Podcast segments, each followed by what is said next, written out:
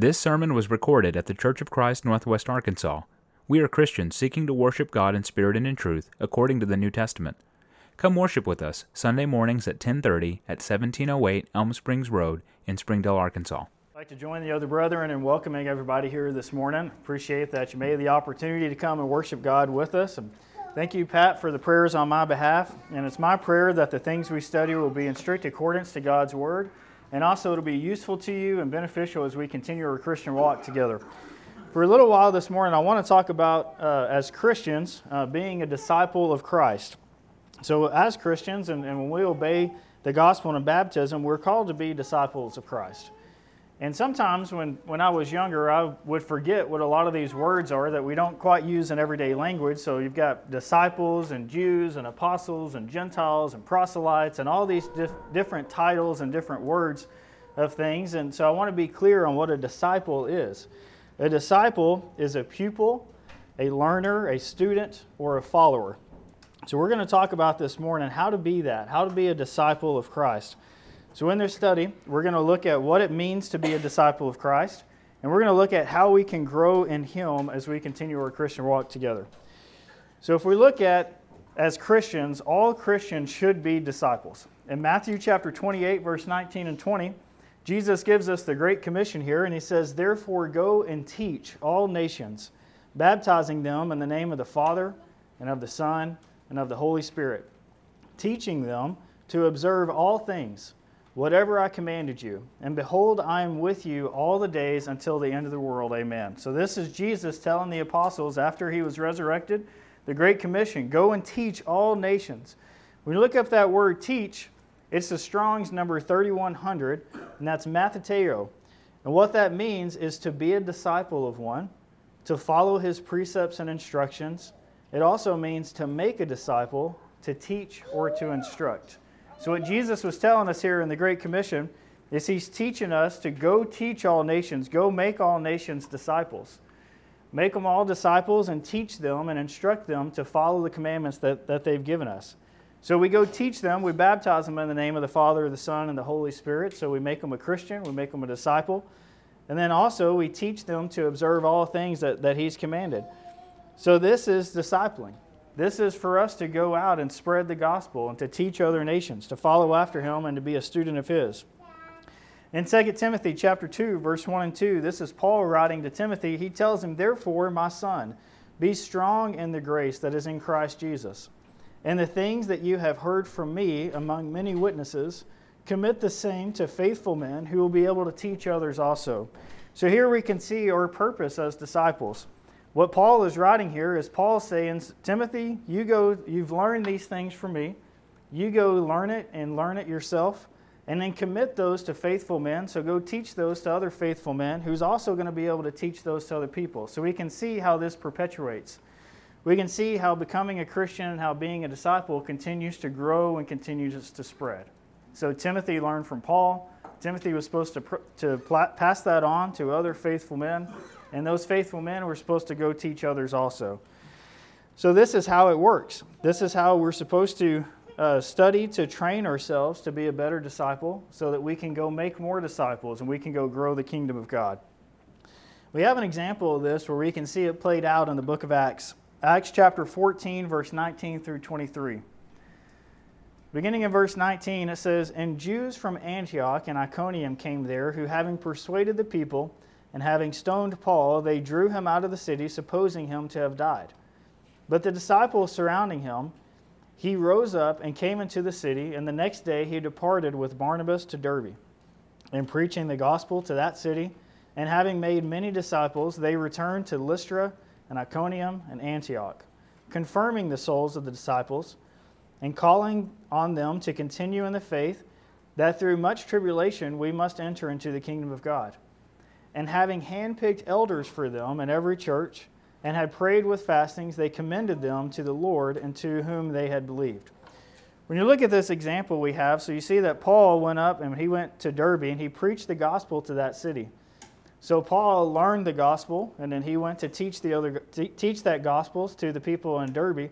And it says there that he made many disciples there in verse 21. He made many disciples in Derbe.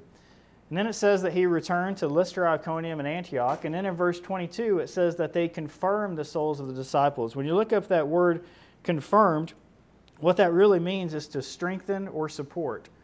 So after they became a disciple, an initial follower of Jesus, they continued to support them and to strengthen them, to grow them up. Remember in the Great Commission, Jesus taught us to baptize them and then teach them to observe all the things that He's commanded. That's what they were doing. They were teaching them to observe all the things they commanded. And then you continue on, so you have them where they made disciples, and then in verse 23, then it says, and they handpicked elders for them for every church. Now what's the role of an elder? Well, an elder is an overseer. It's someone who shepherds the flock. It's someone who continues to go out and bring other people into the kingdom and grow that kingdom and help the people that they're overseeing to grow in spirit and in truth. So if you can see this example we have, you have Paul goes to Derbe and he makes disciples there. Those disciples continue to grow, and then they go and handpick elders. And then the elders go and they continue to grow the kingdom. So you can see how this continues to grow the kingdom, all being disciples and followers of Christ. So we know that all Christians should be disciples, but what does that really mean? How can you truly be a disciple of Christ? Well, the first thing that you need to understand is being a disciple of Christ means putting Christ first. Luke chapter 14, verse 26 through 33 says, if anyone comes to me and does not hate his father and mother and wife and children and brothers and sisters, yes, his own life also, he cannot be my disciple. And whoever does not bear his cross and come after me, he cannot be my disciple. For which of you, intending to build a tower, does not sit down first and count the cost, whether he might have enough to finish it?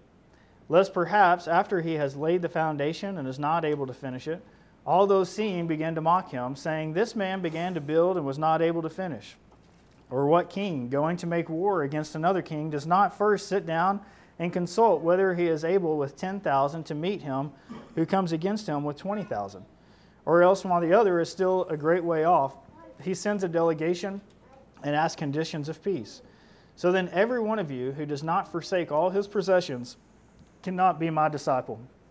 So what Jesus is teaching us here is that you must put Jesus first.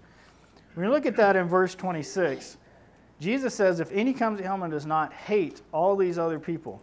Now I want to be clear on that word hate. When you really look that word up, all it really means is to love less. It's not hate as typically we would use the word hate today. But it just means to love less. So what Jesus is telling us is He's number one in priority. So we love Him above everything else, above other people, above our possessions, above everything. He also compares that to being His disciple as making sure we're able to finish the job. If you look at that in verse 28, it says, for which of you intending to build a tower does not sit down and count the cost? When you become a disciple, you understand that you are putting Him first, meaning that we have to forsake some of the worldly things we want to go after. That He is first. We count the cost. And it's worth it. That when we keep Jesus first, we know that it's worth it. We know why we're doing that. So Jesus tells us that if we're going to be His disciple, that we're going to have to put Him first. He has to be the first and foremost in our life in all things.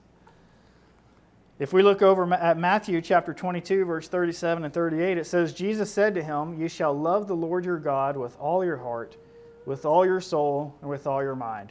This is the first and great commandment. Jesus tells us here that the most important commandment that we have is to love God and love Him with everything that we've got. So He is the first in our life. All the other commandments that we have and all the other principles that we have that we're supposed to follow all hang upon this first principle of love. You must love God with all your being. And this is a totally consuming love that we put in our life. It's everything that we've got, as He is the first and foremost. Jesus also tells us that if we're going to be His disciple and put Christ first, that also means putting the kingdom first. He teaches us that in Matthew chapter 6, verse 33, it says, but seek ye first the kingdom of God and His righteousness, and all these things shall be added unto you. If you look at the surrounding verses, he talks about why are we worrying about the food and clothes and all these worldly things that we need. God knows what we need. And He wants us to put the kingdom first. Now we know the kingdom is the church. We know the kingdom is your fellow brothers and sisters. It's the family that we have through Christ. So Jesus tells us that if we're going to be a disciple of His, we put Christ first and we put the kingdom first. So I want to ask yourself a question. Just ask this to yourself. What have you done lately to show that you're putting Christ first in your life? Or that you're putting the kingdom first in your life? Or do we need to make some changes? Do we need to be that true disciple of Christ and make sure that He is ultimate and everything that we do is for Him? So this means that if you're a true disciple, the church, your Christian family, will be very important to you because it's very important to Jesus. And we're disciples of His. The second thing we want to look at of how to be a disciple of Christ is to make sure we're imitating Christ.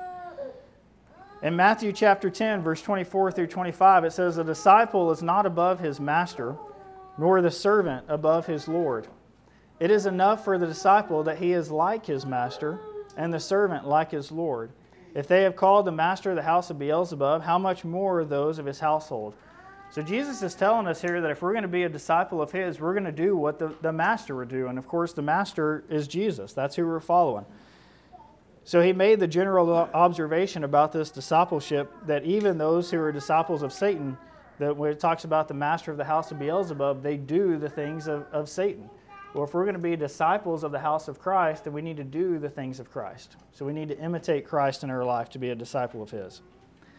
He also teaches us in 1 Peter that we need to follow after His steps. We need to do the things that He would do. 1 Peter chapter 2, verse 21 says, "For you are not called to this, for Christ also suffered on our behalf, leaving us an example that you should follow His steps."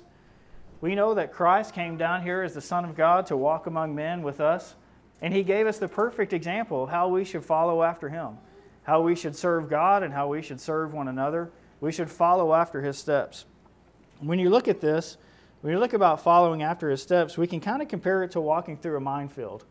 Let's say there's a minefield out there and you're walking through it, and the guy that you're following knows exactly where each one of those mines are placed. And you don't know where they're at. You just know there's mines all over the place, but you're following Him and you're trusting Him to get you through the minefield safely. How secure would you be in following after His footsteps? How diligent would you be on making sure you step exactly where He steps every single time? Because if you miss just a little bit off, you might step on a mine. That's what it really means to imitate Christ as being a disciple of His, is follow after His footsteps in a way like there's mines all over the place, and we need to follow His footsteps so He can lead us safely through. Another part of imitating Christ means denying ourselves, and instead of doing what we would naturally want to do as humans, we do what Christ wants us to do. Matthew chapter 16, verse 24, it says, "Then Jesus said to His disciples, 'If anyone desires to come after me, let him deny himself and take up his cross and follow me.'" This talks about us coming after Christ or imitating Christ. If we're going to go after Him, that we have to deny our own worldly pleasures, the things that we want to go after naturally as humans. Humans, we want to follow sin. We're tempted. We're tried. We want to follow after things that's going to get us off track. And Jesus is telling us, deny yourself. Don't follow after those things, but follow after Him. Do the things that He wants us to do. And that is imitating Christ. You know, there's many qualities that we can look through the examples that Christ gave us, that we can follow after His footsteps. There's many different things that we can talk about of the qualities that we see from His example that we're called to imitate. But one of these things that we're going to key in on this morning is we're going to imitate Christ's love. In 1 John chapter 5, verse 1 through 3, it says, "Everyone who believes that Jesus is the Christ has been born of God, and everyone who loves Him who begets also loves Him who has been born of Him. By this we know that we love the children of God whenever we love God and keep His commandments. For this is the love of God, that we keep His commandments, and His commandments are not burdensome." This teaches us that our love for God must be expressed in our obedience to His will. So if we're going to imitate Christ and we're going to imitate His love, we need to imitate His obedience. You know, Christ was obedient to God when He came down and He walked among men. He didn't sin. He followed after what He wanted to do, what God wanted Him to do. He showed love to everyone. And that's the example that we should be following as well, is we show love to everyone that we come across. By doing this, other people out in the world will know that we're disciples of Christ. In John chapter 13, verse 34 and 35, it says, "I give you a new commandment that you love one another as I have loved you. You should also love one another. But this all shall know that ye are my disciples if ye have love toward one another. So this love that we have towards one another and helping each other and encouraging one another, this love will show the world the evidence of our discipleship. And by doing so, we'll invite others to want to join the kingdom and be a disciple of Christ as well. Because everybody wants love. Everybody wants to feel a part of a community. They want to feel welcomed. They want to feel encouraged and that they're not alone. That's what everybody wants. And if they can see that in us as disciples of Christ, then they're going to want that for their life as well. So that's one way that we can imitate Christ, is by showing the love that Christ has showed us as well. The third way of how we can be a disciple and make sure that we're being a disciple is to make sure that we're continuing in His Word. In John chapter 8, verse 31, Jesus said to the Jews who believed on Him, "If you continue in my Word, you are my disciples indeed." Jesus taught us that in order to be a disciple, we have to be a student of Him. We have to learn from Him. We have to get into His Word and make sure we're studying it. Can you honestly consider yourself a student of Jesus if you've never sat at His feet and learned from His Word? When you look at all the examples that we have in the New Testament, you can see where people would sit at the feet of someone else, and that would show that they're a student of them, that they were learning from them, that they were trying to understand what the people wanted to teach them. And that's what we're called to do as well as disciples, is learn from Jesus. Remember what a disciple is. It's a student. It's a pupil. It's someone who learns from somebody else. That's what we are as Christians. We're disciples. We're students of Christ. In order to do that, we got to open up the book and learn from it. And this is not just opening up the Bible and reading as casually reading, but it's actually studying. It's digging and making sure we're searching the things out. We have an example of this with a congregation in Acts chapter 17, verse 10 and 11. Beginning in verse 10, it says, "And their brethren immediately sent away Paul and Silas by night into Berea, who coming thither went into the synagogue of the Jews. Now these were more noble than those in Thessalonica, in that they received the word with all readiness of mind, and they searched the Scriptures daily, whether those things were so." So we have a comparison here where we have a congregation in this place called Berea versus the congregation in a place called Thessalonica. It says that the Bereans were more noble and more honorable than the ones in Thessalonica, and that they did just a couple things. They received the word with all readiness of mind. They listened to what Paul and Silas had to say. They listened to it openly. And then they searched the Scriptures. They made sure to dig. And everything that Paul and Silas said, they tested it against the Scriptures. If they were true, they applied it to their life. So we, as a congregation, we should want to be like the Bereans. In order to be like the Bereans, we have to search the Scripture daily. So there's a very real difference between an intense search and digging versus just a careless scan and seeing what the words might say. It's really digging in there, really understanding what the words say. When we look at God's Word, we know that it is packed full of valuable lessons for us as Christians. It's full. Everything that you need is in the Word of God. All the answers that lead to life and godliness are in the Scriptures that we have. But they're not just going to jump out and magically appear in your mind. You have to go dig them out. They're there for you, but it's our opportunity to really be that student and really learn and dig into that. Studying diligently the Word of God, and then what we need to do after we study is make sure that we apply it to our life. 2 Timothy chapter 2, verse 15, it says, "Study earnestly to present yourself approved to God, a workman that does not need to be ashamed, rightly dividing the word of truth." This is Paul writing to Timothy, and he's encouraging him, study. Get in there and dig, and when you find the answers, apply it to your life. The more you dig, the more skillful you'll be at that and being able to rightly divide the word of truth. You'll be able to understand what's right and what's wrong. What does God want us to do? What does God want us to stay away from? And all that takes is skill. And you grow skill by practice and repetition, doing it over and over and over. And get help if you need it. One thing that we need to look at is, as we grow in being a disciple, that we should study to grow ourselves, but we should also grow in order that we can help other people grow as well. In Hebrews chapter 5, verse 12 through 14, it says, "For indeed, because of the time ye ought to be teachers, ye have need that one teach you again what are the first principles of the oracles of God. And ye have become in need of milk and not of solid food.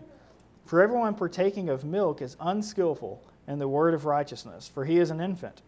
But solid food belongs to those who are full age, even those who, because of use, have their senses exercised to discern both good and evil.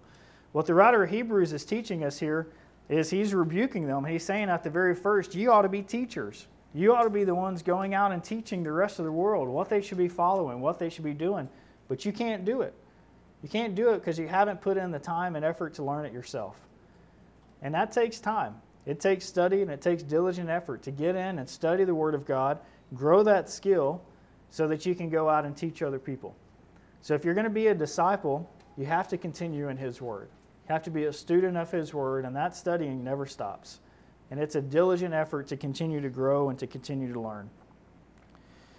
The last way we'll talk about of how to be a disciple is you have to bear fruit.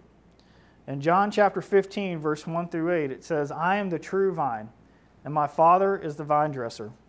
Every branch in me that does not bear fruit, He takes away. And every one that bears fruit, He prunes it, so that it may bring forth much fruit, more fruit.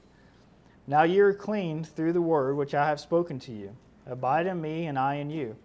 As the branch cannot bear fruit of itself unless it remains in the vine, so neither can you unless you abide in me. I am the vine, and you are the branches. He who abides in me, and I in him, the same brings forth much fruit, for without me you can do nothing. If anyone does not abide in me, he is cast out as a branch and is withered. And they gather and cast them into the fire, and they are burned. If you abide in me, and my words abide in you, you shall ask what you will, and it shall be done to you. In this my Father is glorified, that you bear much fruit, so shall you be my disciples. So Jesus is teaching us here that if we're going to be His disciples, we're going to bear fruit. And that bearing fruit continually is supposed to bear more fruit and more fruit. You can see there early on, it says in verse 2, that everyone that bears fruit, He prunes it so that it must bring more fruit. So that's what we're supposed to be doing. We're supposed to bear fruit with the intention that we're going to continually bear more and bear more and bear more fruit. That is being a disciple of Christ, is that we bear fruit for Him. You know, when you think about fruit, if you look at a fruit tree, what makes a fruit tree a fruit tree? Well, it's the kind of fruit that it produces. And that's the same for us. So what makes you a disciple of Christ? It's about the fruit that you produce for Christ. So you as the branch, as part of Christ and the vine, you must bring forth abundant fruit. And this is what discipleship demands, that we are part of Christ and we're called to bear fruit for Him. So when we think about bearing fruit, there's different kind of fruits that we're called to bear, that we're called to give and to shine for Him. Galatians chapter 5, verse 22 and 23 says, But the fruit of the Spirit is love, joy, peace, long-suffering, kindness, goodness, faith, meekness, self-control. Against such there is no law. So here Paul is writing to the church of Galatia, and he's telling them what the fruits of the spirits are. And we've seen this plenty of times. So some of the fruits that we are to produce are everyday things that we're just supposed to apply to our life. Other people out in the world should be able to see these qualities in our life as fruit for the kingdom. And once again, that's going to want to encourage them to want that same fruit for their life. Who doesn't want love in their life? Who doesn't want kindness or goodness? Who doesn't want peace? These are some of the fruits that we're called to bear in our everyday life. So when we look at bearing fruit, bearing good fruit should produce an outcome. In 2 Corinthians chapter 9, verse 10 through 13, it says, Now he who supplies seed to the sower and bread for the eating, may he supply and multiply your seed and increase the fruits of your righteousness. You being enriched in everything and in all generosity, which work out thanksgiving to God through us, for the ministry of this service not only supplies the things lacking of the saints, but also multiplying through many thanksgivings to God. Through the proof of this ministry, they glorify God for your freely expressed submission to the gospel of Christ and the generosity of the fellowship toward them and toward all. So in 2 Corinthians, it tells us here when we're bearing fruit for the righteous that God is going to help increase that fruit. God is going to help us as we continually put in the effort that we will produce fruit for Him, and He'll give the increase. And when we do that, that's going to give us a few things. You can see that bearing good fruit, there's a few things that it says. Number one, it supplies things lacking for the saints. When you're bearing fruit for your brothers and sisters, it's going to supply whatever they lack. Sometimes your brother and sisters may be struggling. We have some of our brothers and sisters struggling right now. Some of the saints are lacking in things. And it's our opportunity to bear fruit to help supply whatever they're lacking and to help them grow. The second thing it does is it multiplies the growth of the kingdom. So once again, it's going to go out to the world, and people are going to see this love that we have for another. They're going to see the fruits that we produce as disciples of Christ, and they're going to want to grow into the kingdom of that as well. And number three, it gives all glory to God, so that other people will glorify God as well. So bearing fruit does these three things: supplies the lack of the saints, multiplies the growth of the kingdom, and it gives glory to God. So as disciples of Christ, we are called to bear fruit, and we're called to help grow the kingdom of God.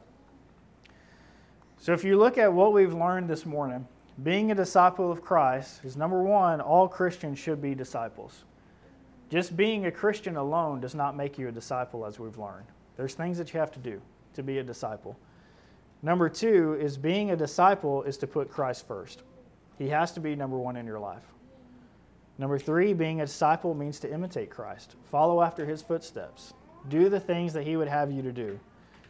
Number four, being a disciple means to continue in his word, to learn, to study diligently and apply it to your life, and that's never ending. And number five, being a disciple means to bear fruit for him and for the kingdom. So this is what it means to be a disciple of Christ. So one question that we haven't addressed so far this morning is, we know what being a disciple is, we know how to be a disciple, but now I want to answer the question, why? Why should we as Christians want to be a disciple of Christ? Well, the easy answer is because that's what Christ demands of us. And anytime Christ tells us to do something, that should be reason enough. But if it's not, let's look a little bit further. Hebrews chapter 5, verse 8 and 9 says, "Though he were a son, yet learned he obedience by the things which he suffered. And being made perfect, he became the author of eternal salvation unto all them that obey him." The writer of Hebrews is telling us that Jesus is the author of eternal salvation. Jesus wrote the book about how we should be saved. He gave us the steps of how we should follow so we can have eternal salvation. And all we got to do is obey him and follow after him. So the reason why we should be a disciple and why we should want to continually grow and continually learn, continually bear fruits, and be that disciple of Christ, is so that we can have that salvation, not only for ourselves, but we can also share that salvation with all those that are around us. So we should continually want to be a disciple of Christ so that we can have this salvation. The first step in becoming a disciple of Christ is really to give your life to Christ in baptism, to crucify that old man and rise up a new man in Christ. And then that starts your walk with him. That starts being a disciple with Christ. And if you haven't done that this morning, I would encourage you to take that step. If you haven't followed after Christ and submitted to him under baptism, then it's time to make that decision so you can have that hope of eternal salvation someday. If you've already taken that first step, now it's time to examine our lives. Let's think about it. Are we really being that disciple that we're called to be? Or are we just wearing the label of Christian because we believe in God? You know, there's a lot of people who believe in God, and there's a lot of people who believe in Christ. That doesn't make them a disciple. And what we need to be looking at this morning is, are we being a disciple of Christ? Are we fulfilling our responsibility? If you're not, then it's time to make some changes. And the good thing is that you're not alone. You have a lot of help in this room. You have a lot of brothers and sisters who love you and care for you, and they want to see you grow, and we want to grow together. So if you need the help, if you'd like to obey Christ in baptism and start that walk of discipleship with him, or you need to grow and get back on track and need the prayers of the church for any reason, all you have to do is come have a seat on this front pew while we stand and sing the song that's been selected. We hope you enjoyed this teaching from God's Word. If there's anything we can do to help you in your walk with Christ, send us a message at facebook.com/CFCNWA. To find more sermons, look for us on Apple Podcasts, Google Podcasts, Spotify, and like our Facebook page. Thanks for listening, and God bless.